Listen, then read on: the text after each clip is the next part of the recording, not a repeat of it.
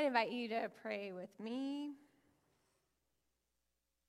Gracious and holy God, as we come before your word this day, let it dwell within us. Send your spirit uh, so that these words uh, might sink in deep um, into our being, so that we would be sent from this place uh, to live them out. God, we are grateful for you, for your word, for your Son, Jesus Christ, this day, and are here ready to receive that which you offer us this day. It's in your name we ask these things. Amen. Our scripture readings uh, for today um, come uh, first from uh, the book of Colossians in the New Testament. We've been hearing from a prophet each week. Um, today, as we're on the other side of Christ's birth, we hear um, from the early Christian community and words about what it means to uh, live as Christians. And then we'll hear um, a story from the Gospel of Luke um, from after Jesus' birth. Let us listen to God's word for us this day. Therefore, as God's choice, holy and loved, put on compassion, kindness, humility, gentleness, and patience. Be tolerant with each other, and if someone has a complaint against anyone, forgive each other. As the Lord forgave you, so also forgive each other. And over all these things, put on love, which is the perfect bond of unity. The peace of Christ must control your hearts, a peace into which you are called in one body. And be thankful, people. The word of Christ must live in you richly. Teach and warn each other with all wisdom by singing psalms, hymns, and spiritual songs. Sing to God with gratitude in your hearts. Whatever you do, whether in speech or action, do it all in the name of the Lord Jesus and give thanks to God the Father through him. And now we turn to the Gospel of Luke, where we pick up right where we left off on Christmas Eve with verse 21 of Luke's second chapter. Again, let us listen to God's word for us this day. When eight days had passed, Jesus' parents circumcised him and gave him the name Jesus. This was the name given to him by the angel before he was conceived. When the time came for their ritual cleansing and according with the law, in accordance with the law from Moses, they brought Jesus up to Jerusalem to present him to the Lord. It's written in the law of the Lord every firstborn male will be dedicated to the Lord. They offered a sacrifice in keeping with what's stated in the law of the Lord a pair of turtle doves or two young pigeons. A man named Simeon was in Jerusalem. He was righteous and devout. He eagerly anticipated the restoration of Israel, and the Holy Spirit rested on him. The Holy Spirit revealed to him that he wouldn't die before he had seen the Lord's Christ. Led by the Spirit, he went into the temple area. Meanwhile, Jesus' parents brought the child to the temple so that they could do what was customary under the law. Simeon took Jesus in his arms and praised God. He said, Now, Master, let your servant go in peace according to your word, because my eyes have seen your salvation. You prepared this salvation in the presence of all peoples it's a light for revelation to the Gentiles and a glory for your people, Israel. His father and mother were amazed by what was said about him. Simeon blessed them and said to Mary, his mother, This boy is assigned to be the cause of the falling and rising of many in Israel, and to be a sign that generates opposition, so that the inner thoughts of many will be revealed and a sword will pierce your innermost being too. There was also a prophet, Anna, the daughter of Phanuel, who belonged to the tribe of Asher. She was very old. After she married, she lived with her husband for seven years. She was now an 84 year old widow.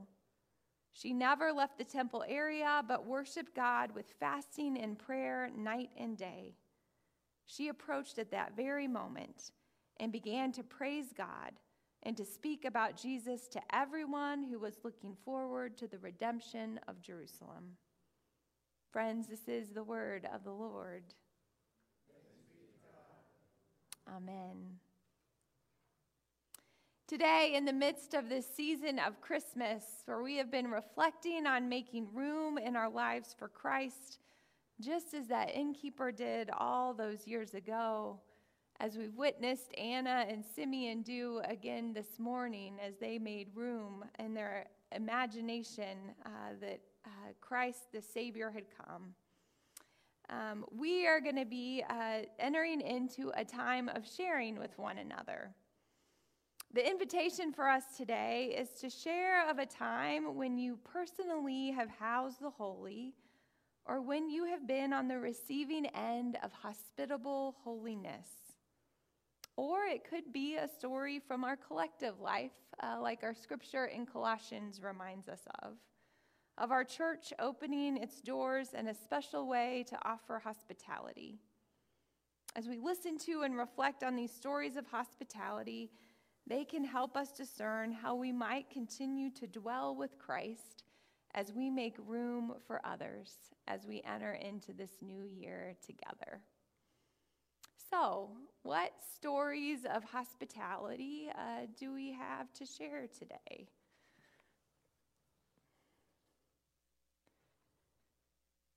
Diana has one. We're going to try this microphone. I'm the guinea pig. Ah. Yay. I actually have two stories. One of our receiving someone in our home, and the other story is our being received uh, with hospitality. This goes back a few years. Uh, Claire, you would have been one year old. In 81, our older daughter began her uh, college experience at the University of Arkansas and when she would call home, you know, the usual, our class is going, blah, blah, blah, everything was going well. She said, Mom, there's a guy in my class that never smiles. I've greeted him, you know, I speak to him, but no, no expression. I know him to be in pre med. And so these calls, she would have that topic come up in our telephone calls. She said, I've set a goal that by the end of the semester, I'm going to make him smile. So before the semester's over, Thanksgiving comes. And the call came and said, Mom, he has no place to go. Oh, I didn't say. He was from the country of Lebanon. He has no place to go for Thanksgiving. Can I bring him home? And Tom and I said, Well, sure. And he was more had more expression now, but she wasn't really happy. He wasn't smiling. At the time, we had a litter of golden retriever puppies. Now, you take babies or puppies, and if you don't smile in their company, whoa. So, what we did, not only were we playing with the puppies in our home, but I called one of the nursing homes to gain permission. They were at the age they were a little manageable, but not too wiggly for the residents to hold them. So we took that litter of puppies out to the nursing home. The young man smiled big. So Julie's goal was accomplished, and it, it was a blessing for all of us. So that's that receiving in. Now, the business Tom and I had in Arkansas was a data processing business. Back in those days, it was this floor to ceiling computer, temperature controlled room, and all that. But the year end brought a lot of reports that had to be generated. You had no wiggle room. They had to be done then. Well, our families were still back in Ohio, but it was not possible for us to leave. It turns out in that small community, there were about six couples of us that couldn't go home for Christmas. So we would get together, um, and it, as I'm remembering, it was predominantly one couple that invited us in. So we had that spirit uh, of, of Christmas uh, together, even though we weren't with our immediate, uh, extended, actually, families. So that's not terribly original, but I certainly do remember it.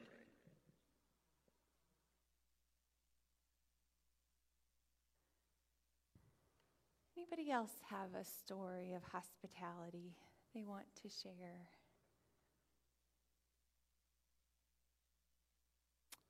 Jeanette.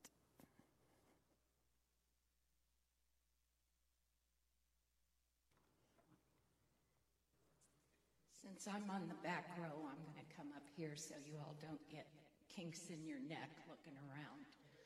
I too have two to share. One is very quick and happened today. Um, being a deacon in my group is a member of our congregation that I have gotten to know fairly well. Um, we still have depths to dig in that friendship, but um, I like to tease her because I never see her anywhere, anytime, without a Diet Dr. Pepper in her hand. And that is my drink of choice. How she knew that last night I had one of the saltiest meals I have ever had in my life, and my mouth was a ball of cotton. Today, when she came in, Kathy Flint brought me a Diet Dr. Pepper when she bought it.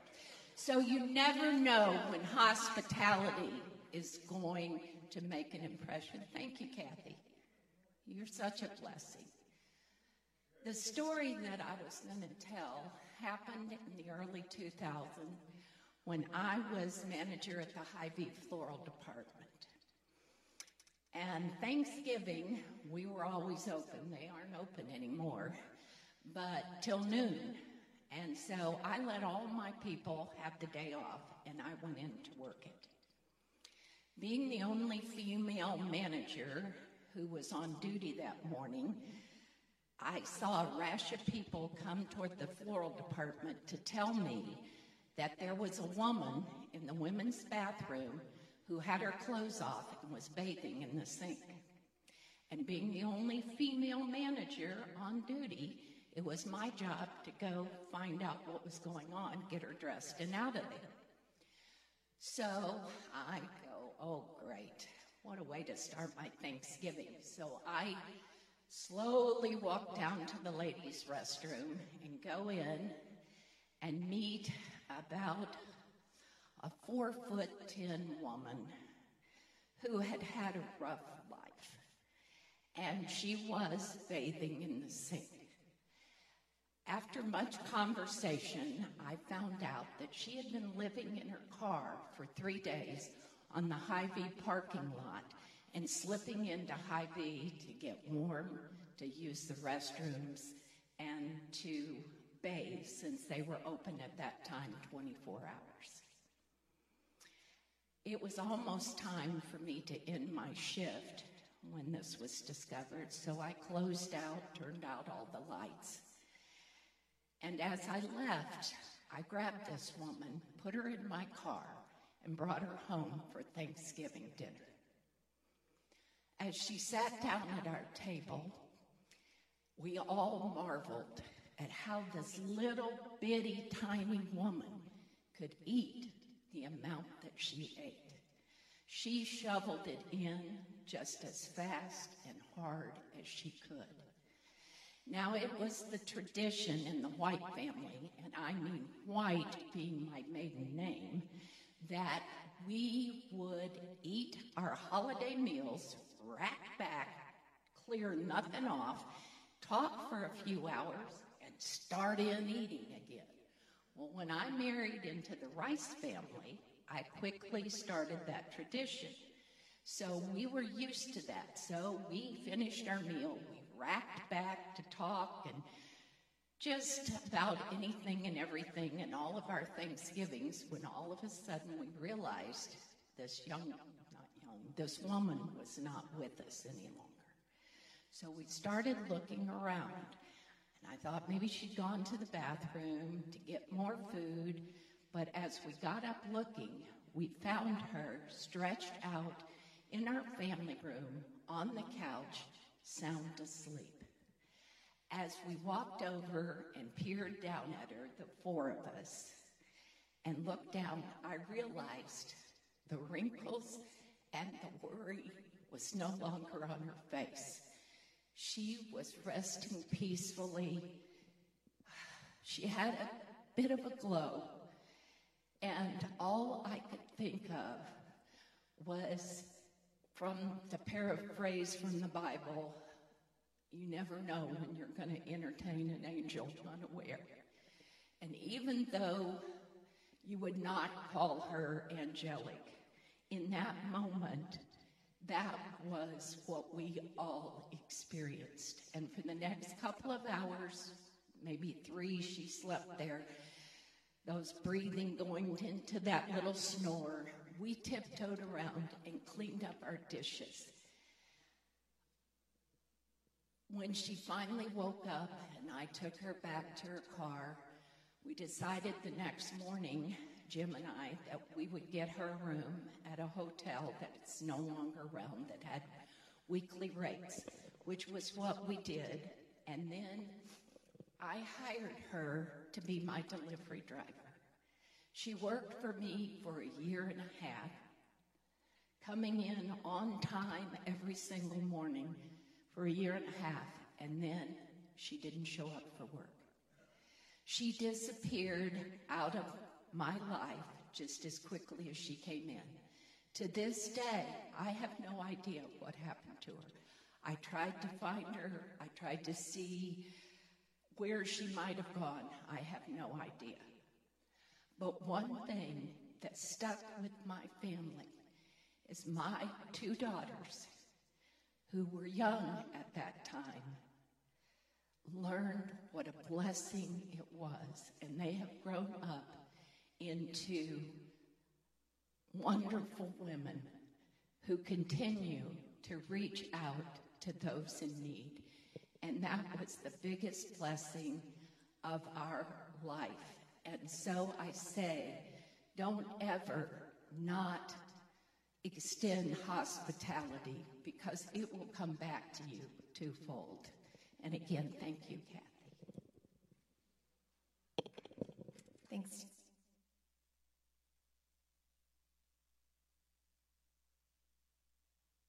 Turn me on, Rob. Thank you.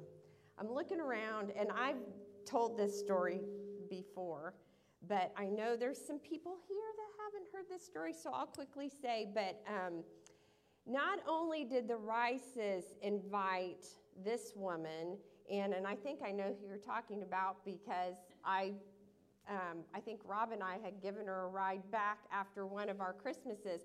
But when we first started coming to church here, it was just the four of us. Our families are from Illinois, and it's, it was just too far to, to drive back. And every Christmas, when our kids were little, the Rices would invite us to come over for Christmas dinner. And it was a huge blessing to us. But what was so fun about it, too, is not only was it the Wheelanders, but it was anybody else that didn't have any place to go. I know, or had family. I, I know the Davidsons were there once. That was fun because their children were off with other family. Um, and then this lady um, was there um, also. So um, that's something that our kids will, will always remember. And um, there was always a little gift for the kids at their, um, where they sat at the table. And we will always remember that. It's very, very sweet and touching, and my kids will always remember it too. So. Thanks, Rhonda. Anyone else?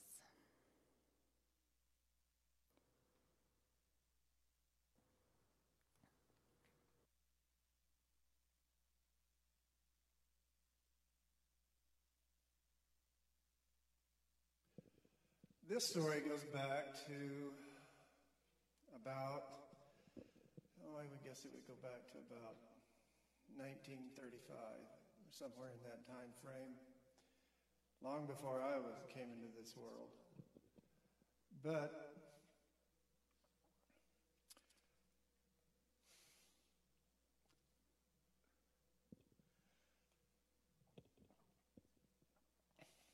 I had a mother that had a mother who never turned anyone away from her door. My grandfather, Ward, was a uh, supervisor at a lumber mill there in Fayetteville, Arkansas, where I grew up. And because of his position, he had a home that was really close to the lumberyard. Well, that lumberyard also had a set of uh, railroad tracks that went through the area, and as a result of that, there were a lot of itinerants, uh, men that uh, lived uh, along the tracks. And every year, particularly when it got cold, my mom said that these men would come along and they would knock on the door. On the back door of my grandparents' home. And she never turned the one away.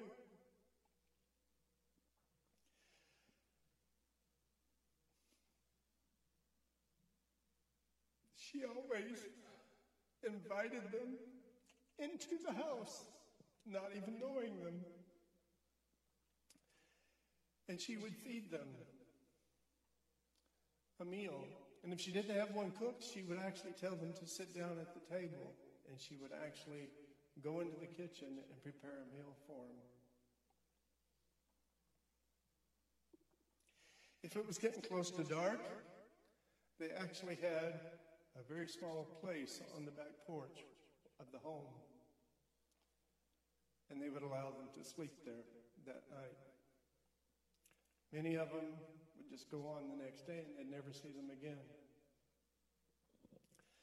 My mother told me this every year around the holidays.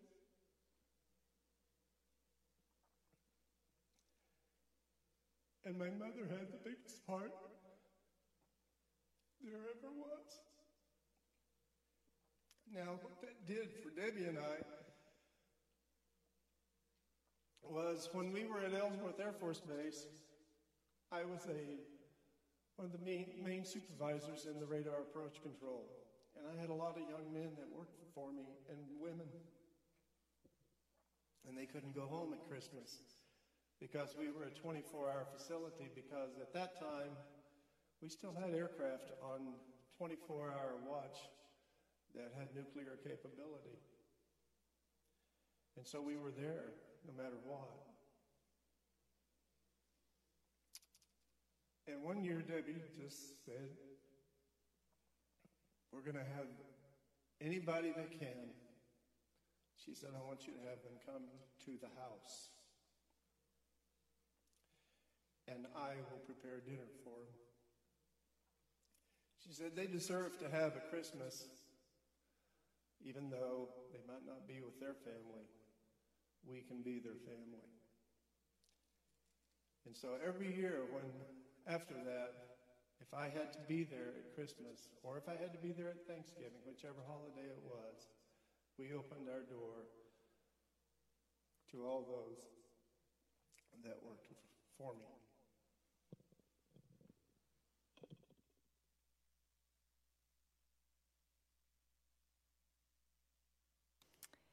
Anybody else have a story to share? What's clear um, in all of these is how hospitality is contagious. Amen. Um, that how uh, when there um, is a spirit of hospitality that is shared, um, how that just helps. That spirit can live on and be shared again and again um, through the people it touches and other generations. Um, and in our scripture today, uh, the hospitality, um, it, it's, it's pretty amazing, the hospitality we see um, in Simeon and Anna as they um, proclaim um, who Jesus was to be, um, this eight day old baby who'd been presented at the temple. Um, and you hear in them this recognition that this baby isn't just for the kingdom of Israel, right? Um, but is for all people. Um, and uh, the ways um, already, um, you know, people who were devout and had been waiting for the Messiah um, to save the nation of Israel already can see and sense that uh, the nation of Israel was meant to be extended, um, um, and the ministry of Jesus was meant uh, for all people. Um, um that message that comes through them um, then gets lived out um, in the life of uh, all the Christians who follow him have followed him since, right? The generations of the church.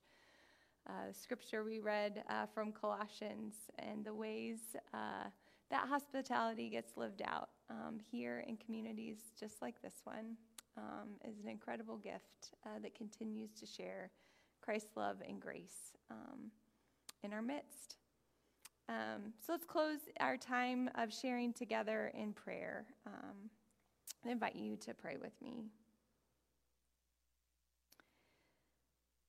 Gracious God, we give you thanks uh, for these stories of hospitality, both uh, from Scripture and from uh, the lives of our community, and uh, the inspiration that they can be uh, for each of us to find ways to further your hospitality, um, to share of your hope, your peace, your joy, your love, your life uh, with those that you bring into our lives um, with our community and our world.